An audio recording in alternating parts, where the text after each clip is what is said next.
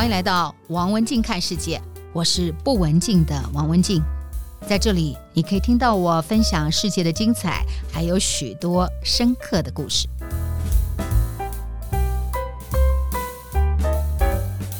今天的王文静看世界的 Podcast，我们要谈谈特别的这一天，因为一九一二年的此刻，台湾的森林铁路有一段很重要的一段铁路，就是从嘉义北门站到阿里山的二万坪站通车了。这个通车代表是什么意思？台湾的铁路可以爬到海拔两千公尺的高度。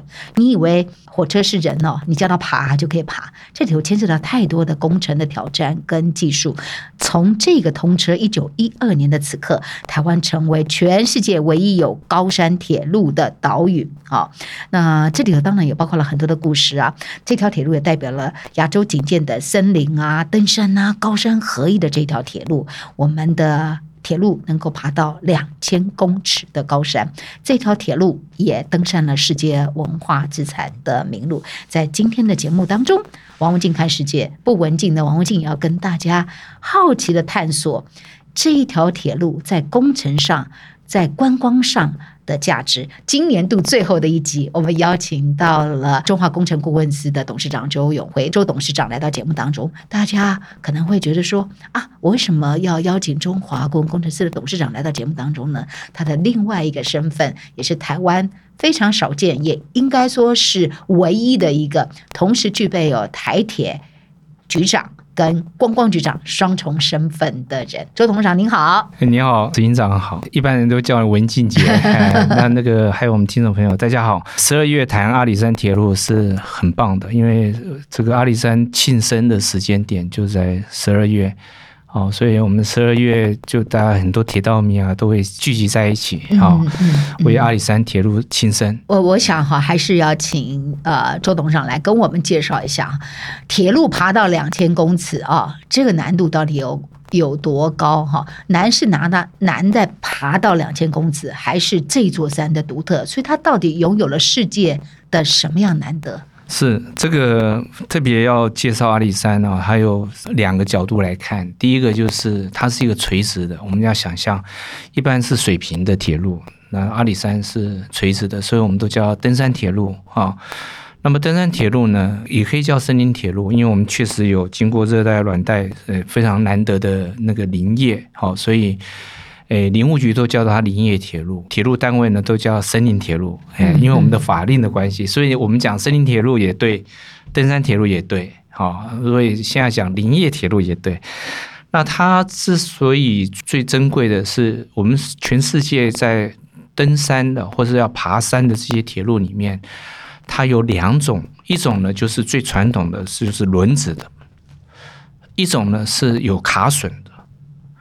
那全世界有轮子的这样子是非常稀少的，好，所以它都是借助于外力，像一个我们这样卡榫一样啊，把车子慢慢拖拖到山上去的。所以我们是自己走的。你你指的是车厢跟车厢之间吗？我们的讲车辆跟这个怎么样上山的，所以有两种。所以登山铁路呢，譬如说大家很熟悉的日本箱根的登山铁路。对，有可以叫登山缆车，他们就是用卡卡榫这样慢慢爬上去的。这个很多国家都有，包括瑞士。但是我们的很特别的地方，就是用轮子爬山的。嗯，好，所以轮子爬山的话，你设计不好的话，轮子会滑下来的，嘿，是会打滑的。那所以我们有三个非常重要的，全世界都只有一个或两个，我们有三个。好，第一个大家很熟悉的，就独立山的。用绕绕圈圈的方式绕上去的，哦，绕了半天也不过才爬了两百公尺。那么另外一种叫之字形的，好，所以火车会倒退路，好，之字形的。第三种呢，我们叫 U turn。我们知道开汽车啊，常常会 U turn 嘛，啊，可是我们的这个阿里山的火车是可以 U turn 的，所以它是三种都具备的，哦，所以是珍贵中的珍贵。好，所以我们讲说，诶，原来在台湾我们有这么重要的这个阿里山的铁道，那么又赋予它很重要的生命。好，从这个过去是搬木台的，我们上一集有特别提到，确实好，然后后来慢慢的转型。好，那么也很幸运，我那时候在二零一四年到二零一六年担任铁路局长的时候，我正好带营运这个阿里山铁路。好，所以我们就成立一个叫森铁处。好，所以后来呢，就是我们林务局，呃，这个一直很可惜，就是没有一个专责的这个管理处。后来他们就做 OT，好，所以我们大家知道铁路经营来讲，它是一个非常困难的，更何况它是一个登山铁路的经营，所以它要有卖点，要有亮点，然后它必须要跟食宿游构型结合，就是吃啊、睡啊。哎，要睡觉嘛，啊、要买东西呀、啊，啊、买东西是旅行一个非常重要的一个安排的活动。好，所以铁道旅游买一个纪念品，而且当地限定的是非常非常重要的。这样子的一个搭配，我们在阿里山，我们这座山啊很特别哈。然后这个所谓的特别，就是它的林相，哦，这从从热带到寒带都有。然后当然我们在阿里山公路这个打通之后。通车之后呢，这个铁道慢慢式微，那林务局也很辛苦在转型，好，所以我们后来现在转型的方式啊，算是一个蛮重要的里程碑，哈，我们的定调在二零一八年，算是一个很重要的里程碑，所以他们现在，诶，就是跟观光局的阿里山风景区管理处，还有林务局的，诶，我们讲林业管理处。还有这个阿里山的诶，生诶林铁处啊，这个阿里山铁管理处，呃，真的是三个单位的合作非常的融洽，然后也跟县政府、市政府，还有跟这个地方的产业界，诶，观光圈，他们都有一些搭配哦，所以现在的阿里山的旅游应该品质已经不大一样。嗯，不瞒您说，我是直到去年我才第一次搭了这个铁路上阿里山。就之前去了阿里山几趟啊，但是都是汽车上去的。去年第一次搭，在去年的八九月第一次搭的时候，那个很特别的一个经验。那特别在哪里？就是书里头看了很多嘛，文章看了很多，但从来自己没有体验过。我们全世界少见的高山铁路就在我们家，不管是离台北或离高雄、离台中都是很近的地方。但是我猜，全台湾非常高比例的人。去过阿里山，但它不是走这条森林铁路上去的。是然后，如果你上去的时候，它很特别，因为它两千公尺哈，所以就是刚刚董事长说到，它有先是阔叶林，然后再针阔混合，然后到针叶林，是哦，很珍贵的红块地方，就这样一层一层层这样上去。然后它是一座山又一座山嘛，所以前面是先绕，是不是？那个独立对独立山是要绕的，绕对，它是配合线型做一些调整。你们可以可以了解，哎我常常讲说，哎你们一定要到本门啊去看一下，哎，它它保持的还蛮完整。然后它有个车库，它现在也做一些。类似的那个博物馆一样的方式，很多不同的车子。那现在为了推观光，林务局又订购了十辆的这个叫 Hinoki 的，哎的车子。好像只跑上面还是跑下面？对，目前还没有完全贯通，不过应该很快。我们很期待，就是火车还是能够一度一一步就直接通。是啊，哎，对对，确实确实。所以我常常讲说，台湾的这个地形啊，其实很不适合。这个铁路的发展，可是因为有铁路又，又又变得非常的有有生命力，哎，所以又风景也很美。有时候可以看看我们阿里山这个这个，我们讲说周族的圣山呐、啊，叫塔山哦，我们可以上去以后可以看到，哎，所以开车旅游虽然是也是一种时尚，可是呢，我们可以慢慢发现它的社会成本太高，嗯，嗯哦，它对空气的污染环境其实是带来比较负面的。那铁路这这方面都强项，所以难怪欧洲是强制要求两百五十公里以内不要搭飞机，哎，他们就是两百五十公里以内的话，就是哎非常排斥做航空，而且应该哎大力倡议做铁道。好，所以我觉得这在阿里山这样子一个宝山，我们可以看到，哎，这个像旅游的一个很珍贵的哈，我们叫做部落旅游。我们到纽西兰去的时候，有有些有看毛利人哦，去看那个体验他们那个手册里面啊，都会有个 footnote 不备注啊。本旅程不保证你看得到毛利人。嘿，你看我们台湾这么珍贵的这个这个部落旅游，在阿里山里面可以完全体验哦，然后。印象很深刻，他们也有定目剧哦，所以我觉得还还不错，哎，所以整个阿里山的发展，然后诶可以串接了哈，包括梅山这样整个嘿阿里山茶也非常。非常有品茶的这个意境啊，嗯嗯、哎，所以对，刚刚您提到哈，它很特别的就是进入台湾的高山，一条铁路能够让台湾进入台湾的高山，这个这座高山又是这么样的难得，因为它有几个珍贵。我记得我上次进去的时候，我到了阿里山，有一天早上我是二万坪还是在哪里？哈、嗯，二万坪很漂亮，在那地方早上看一下，坐在那边喝茶的时候，因为它很早哈。我我有个震撼，因为你坐在那边往外看过去，那个地方全部都是珍贵的陵墓，是是是。我那一个那一刹那感觉说，我们会去故宫博物院，故宫博物院有这呃这个百年呐、啊，你千年都很少哈，因为主要它收集的是唐朝。你现在举目望去前面这一棵这些树。千年的各式各样的不同的百年杨树就在你的眼前，你基本上就是一个森林的故宫博物院的那个就在你眼前的那个奢侈，只是大家对于大自然的理解少，所以不知道它是那么那么样的不容易。它是逃过了日本人的大砍伐活下来的这一群珍贵的树木，全世界都不多见的这个在你眼前。一个就是森林的珍贵，第二个部分就是部落。您刚刚提到的部落，邹族的部落是全台湾唯二两个库坝，就是。邹族的那个男子聚会所，看起来像茅草屋，但是它就是周族非常重要的部落。唯二两个就是在阿里山，就在阿里山。然后台湾的第一部电影《阿里山风云》也在这个地方。是是。好，第三个刚刚提到这个高山上有什么地质？千元大钞上面很重要的地质就在那个地方随处可见。天哪！我说它真的就是一个宝山，然后特别。铁路上去，慢慢慢慢上去的感觉，漫游啊，你就不要那么急哈，你会看到那个心情就转换，离开都市的感觉哦。刚刚特别提到地质哦，是一千块背面嘛哈，它就是海拔一千公尺，好，所以在海拔一千公尺的时候可以看到很多地质。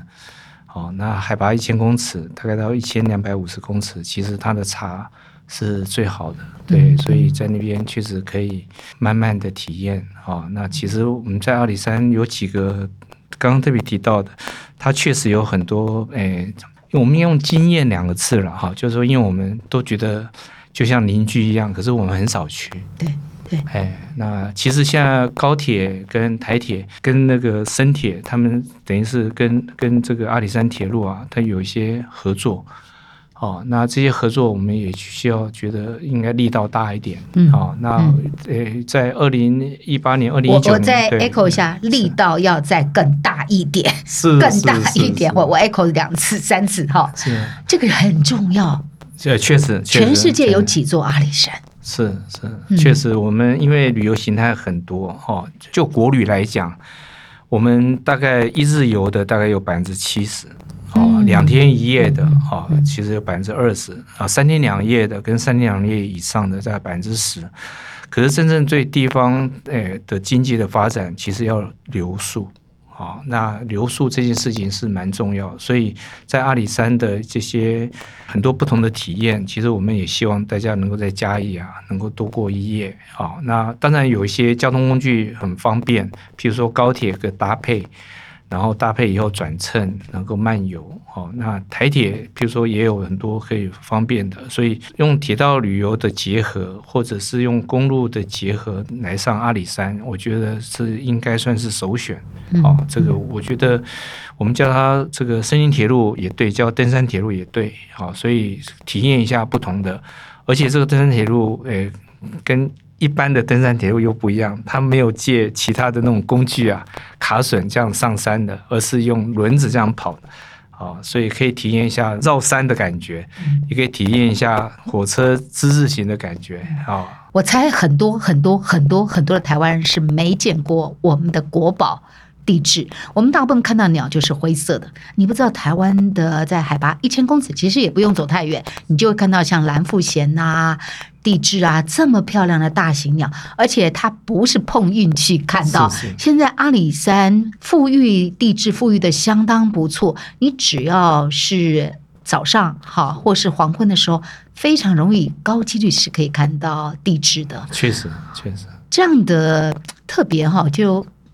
我我自己有时候也不太理解我们刚才聊到，就是如果说观光立国对于整个国家是一个很棒的一个政策的发展，什么意思呢？我看到很多台湾人哈，前几年是因为疫情被锁在台湾出不去，现在一解封之后大家都出去，什么意思呢？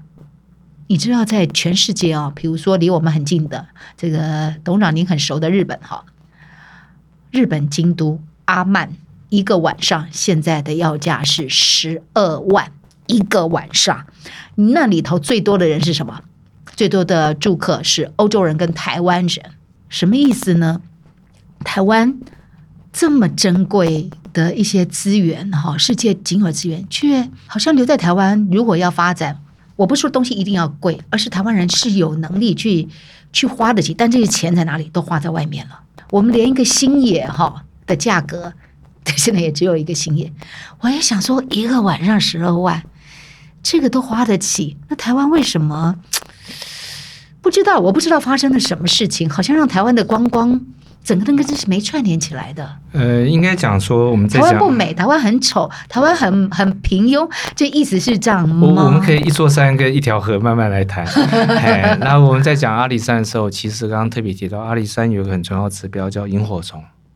是是是，赏萤火虫其实是阿里山一个很重要的亮点跟活动，因为我们萤火虫是生态指标，如果生态不好，它萤火虫就存没办法存在。刚刚讲说日本，它其实有些结合了，譬如说像京都旁边很近的叫嵯峨野观光铁道，它它也是沿山沿着峡谷。接下来西日本很有意思的，就是它本来废弃的铁道，然后九个员工啊有使命感。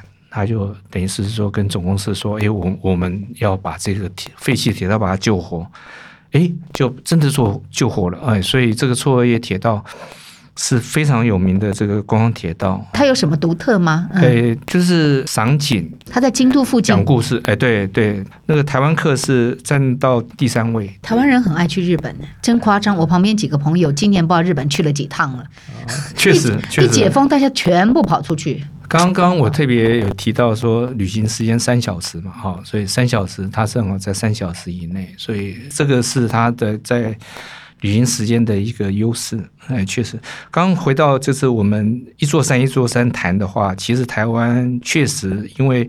我们要分低海拔、中海拔、高海拔，嗯，好，所以大概不同的单位，它所负责的范围也不大一样。那观光要有力道在的话，就是当然地方政府扮演的角色也很重要，哦，因为地方政府它比较能够台湾话打打给口话来哦。那还有一个就是台湾的这个，我们很不希望说有这个叫做揠苗助长，是吧？还是讲说就是。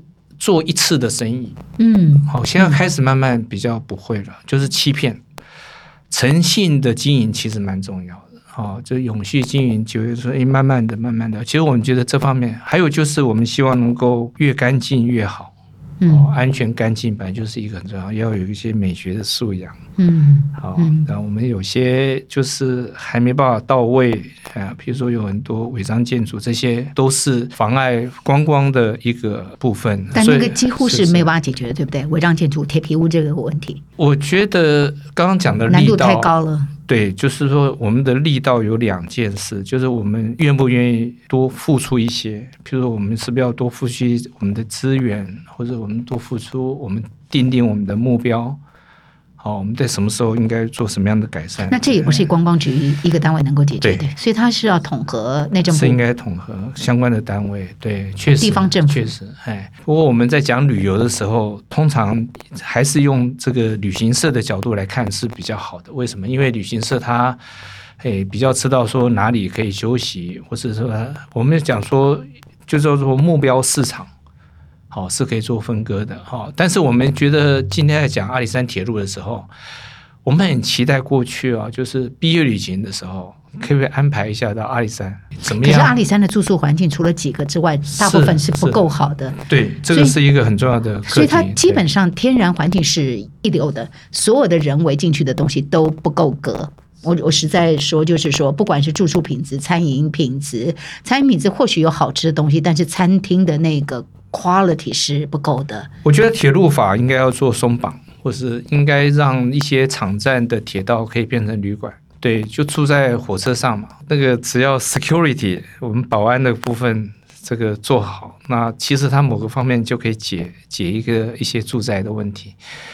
哎，那还有一些就是呃，我知道个人旅游这比较呃，大家很很夯的，就是露营，怎么样规范一个比较好的露营区？嗯。嗯嗯好，其实这也是要多管齐下，嗯，多管齐下。嗯，我们常讲说游轮式列车啊，我们只做的力道还不够，就是说，其实游轮式列车它某个角度来讲，游轮为什么会受欢迎？就是它移动式的旅馆嘛。对对，哎，所以怎么样游轮式的列车在阿里山能够推广，让大家能够在火车上过夜，看看萤火虫，哎，对，看看天空，对。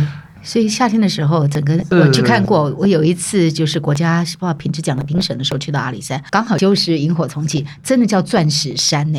整个整个就哇，很惊艳到到现在。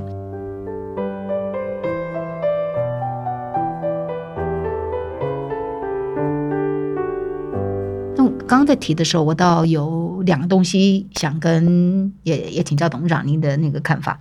我十二月在南极，阿根廷乌苏怀亚。这乌苏怀亚就是被誉为世界的尽头嘛，南美洲的最顶端。然后呢，他那以前这个地方乌苏怀亚就是流放囚犯的地方，因为它远嘛啊。对对。那流放囚犯的地方呢，除了被囚禁之外，它伐木，那里森林资源有，所以它伐木。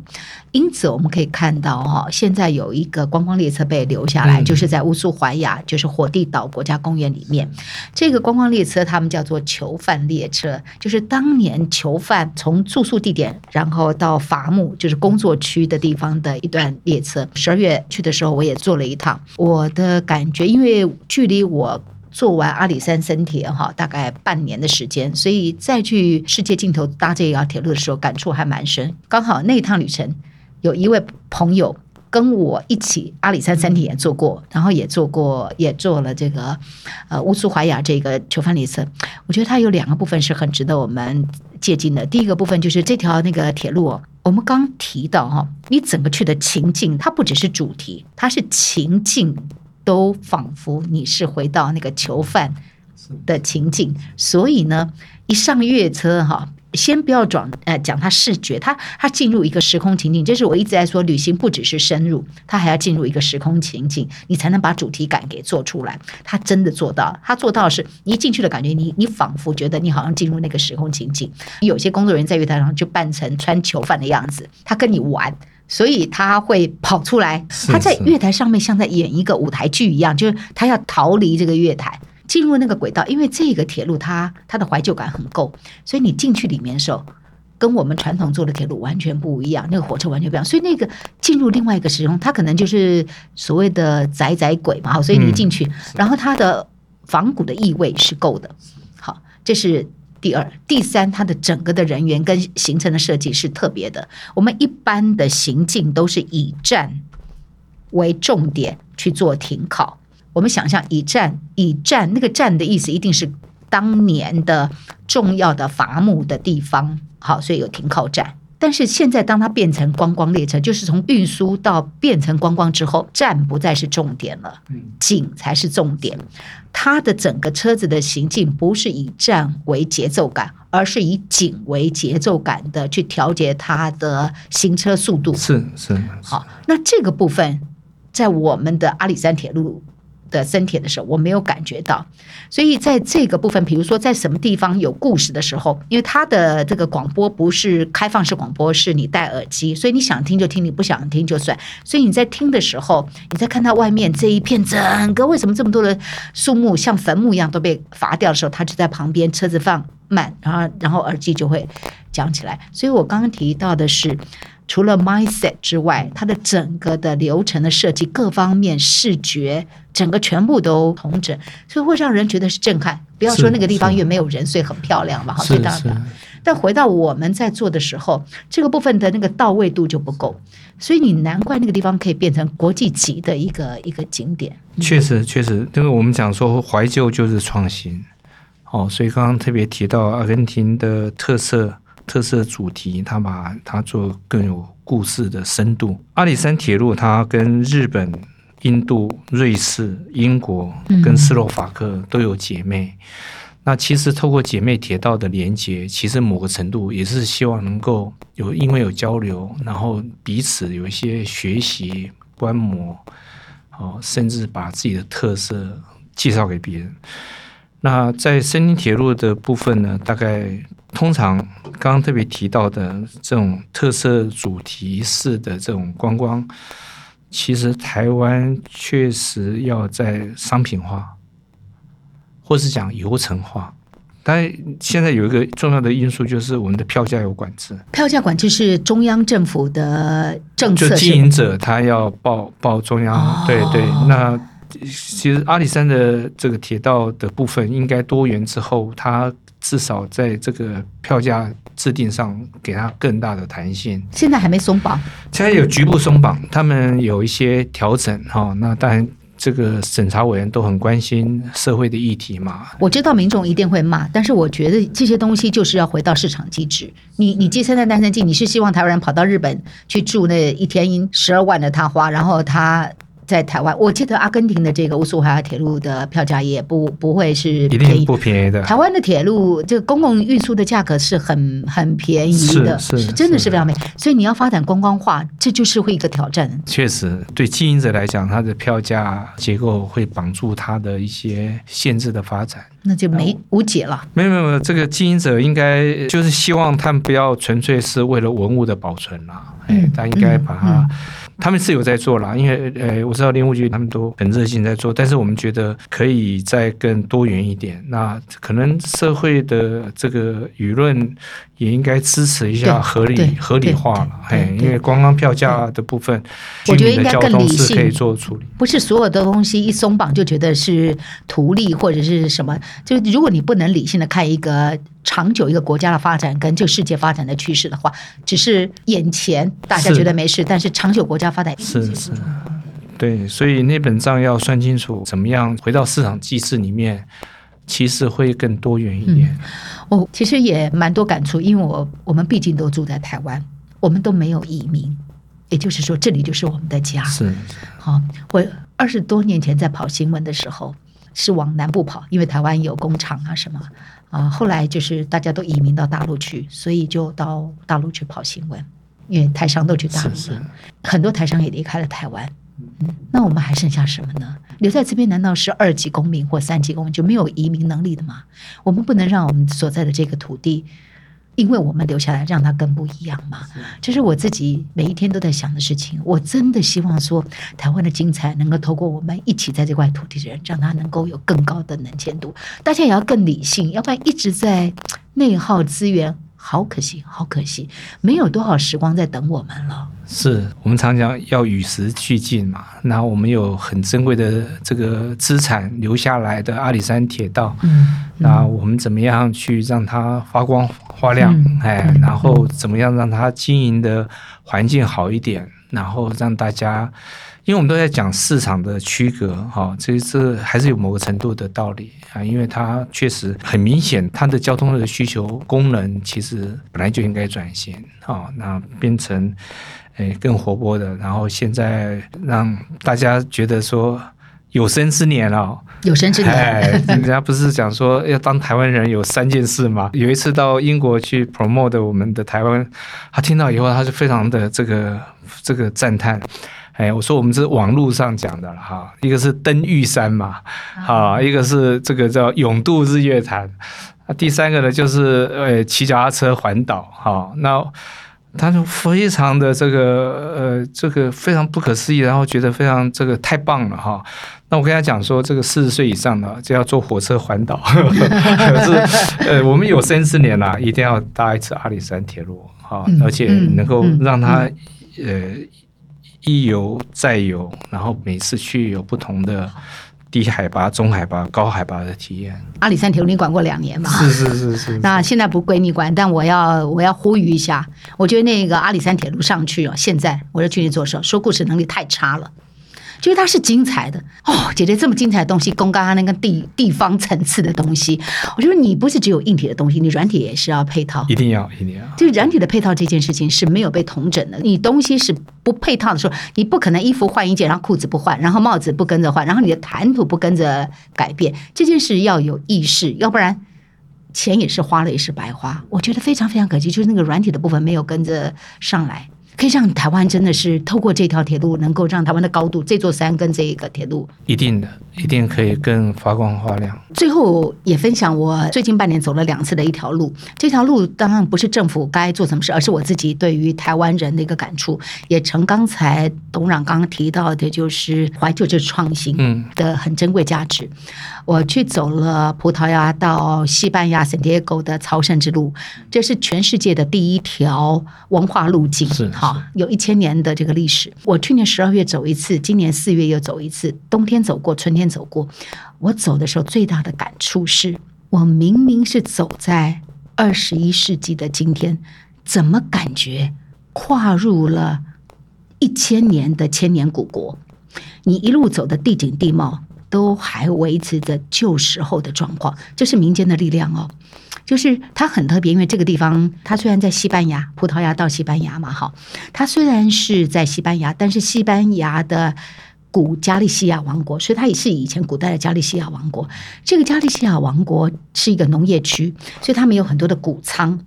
那谷仓是石头的谷仓，这谷仓很特别，是跟全世界谷仓很很大的不同，是它有四只脚站起来的，因为它要防老鼠爬进去。哦、好啊，因为它用石头防潮、防老鼠，一路走过去，你到处都可以看到这个谷仓。然后它有趣在哪里？是今天大概都不需要用谷仓来来保存食物，但他们还留下很珍贵的这一个，他们引以为傲的这一个祖先留下来的东西。好，这是第一。第二是，就算是一个人户，一个一般人家的那个院子，也都放一个这个谷仓。嗯，我那时候在想说，不对呀，我不相信这一个地方原本是一个农场，然后他盖起一栋房子，因为看起来那院子并不大。也就是他对于他的老东西，他们是骄傲的。然后后来我请当地人 Google 给我看，他说：“你看，我说这是这是这为什么会有存在？”他说：“他们就买回来的。”有的是自己家里的，有的是买回来。他就给我看，你看 Google 拍卖，你现在要买，我也可以帮你买。一座二十万，一座三十万，看你要哪一款。我才安静的想了一下，说，台湾也有文化路径，比如说我们刚刚提到嘉义阿里山有山海郡嘛，嗯、是，从最高山，对。对对，阿里山的沿途的部分，很多的老东西都不在了，是，所以你在走这条文化路径的时候，很多的老东西你必须用想象力，但是这些老东西拆了就不会再回来了，对，哦，所以有点小可惜。所以有时候我们在思考这个阿里山的时候，可能有几个部分，一个是文化的角度，哦，还是要进来。毕竟这个台湾的发展没办法像刚刚提到西班牙、葡萄牙用朝圣之路这种穿越时空，但是我们也可以某个程度等于是比较不同的体验。我相信很多人都不晓得台湾茶要怎么喝，怎么品味，哎，因为对他们来讲不。知道，但是台湾的阿里山里面有很棒的，我们周族有个我我都叫他这个这个这阿里山王子，周族王子，他就培养的咖啡，哦，他们很有心。然后这个阿里山的咖啡是非常，其实平常讲是非常有名的，在日日日据时代，他们就种咖啡，只是后来我们觉得它不是经济作物啊，所以才才才才改改种其他的。那现在很多年轻人会回去了，这些青创的，我觉得他们都有心，但是怎么样把这些有心人把它串起来啊，然后把它用这种。我们用游程的角度，然后用体验的角度，让过去不没有去注意阿里山的这个这些地方，再把它补起来。嗯，那我们也相信换一种方式，我们用通俗一讲叫青山了哈，青山旅游的方式，诶，通过阿里山的铁道能够达到青山旅游，其实这是很少见的啊。刚刚特别上一集的时候，我们讲说，诶，台湾这个用环岛。旅游的角度是世界少有，那我们用这个这个青山铁道旅游的方式，在世界也是少有的。好，所以，诶，我我相信这个这个走在森林里面，还能够坐火车，那个这个一种应该有几个最佳的拍照点，哎，那个这个可能是大家要去营造的，哎，是我相信，一相信这这大家有心啊，其实然后有方法。好，有方法，然后有步骤，我们也不要急。哦，我们可能五年五年设定一个目标都没关系。好，这样我们讲说二零二五，我们这个最最近的目标，我们二零三零要做什么目标？然后其实慢慢的，我相信阿里山铁路其实现在在国外就已经很有名了，只是他不晓得怎么样来，或者他怎么样去旅游。或者他的在国外订火车票是不是很方便？啊、就、对他们来讲都都要考虑的、我相信你只要有心，然后大家齐心，这事情是会发生的哈。阿里山不是只有樱花啦，哈，大家不要樱花完了之后就有梅花。今天非常谢谢周永辉周董事长来到我们王文静看世界的 Podcast，我们花了一整年的时间，用五十二个主题在台湾看到世界之最。然后我们今天用最后一集，也谢谢周董事长来陪我们度过王文静看世界，在台湾看见世界之最二零二三年这个日历的主题的最后一集，用阿里山森林铁路作为今天一个很美好的一个结束。我们明年要谈国外的主题了，我也很感恩，就是说我们在开始做这个实验的过程当中。我只是很粗心的觉得说，台湾人都不太知道台湾有什么，也不知道有什么骄傲，所以因此那个对话是薄弱的，所以才有了这样的一个初心。那么这是一个开始，我想大家可以一起为台湾这个土地做更多的事情。好，非常谢谢执行长。那个，我想品味私塾啊，也可以带领大家更多的体验。我们用想象的，从火车上的窗户外面往外看，阿里山铁路。在不同的高度的时候，它的窗外的风景都不同。那最后呢，我们是看日出。其实看日出就是看到希望，我相信台湾会更美好。继二零二三年在台湾看到世界之最之后，明年二零二四年我们要走向世界，我们要坐在餐桌环游世界。谈到世界，世界到底有多少国家？你知道吗？一百九十五个国家，但是。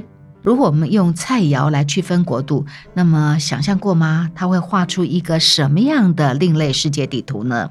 这张地图会综合历史的渊源，会综合亲苏之间关系的世界地图。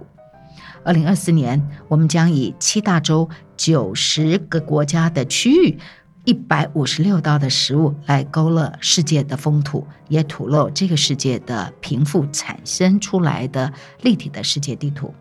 王文静看世界 Podcast，我们下周见，我们明年见。这就是今天的节目内容，希望您喜欢。如果想听到更多有意思的节目，别忘了订阅和分享王文静看世界 Podcast。如果你是用 Apple Podcast 收听，也请你给我五颗星的评价或者留言给我。我是不文静的王文静，我们下次再见。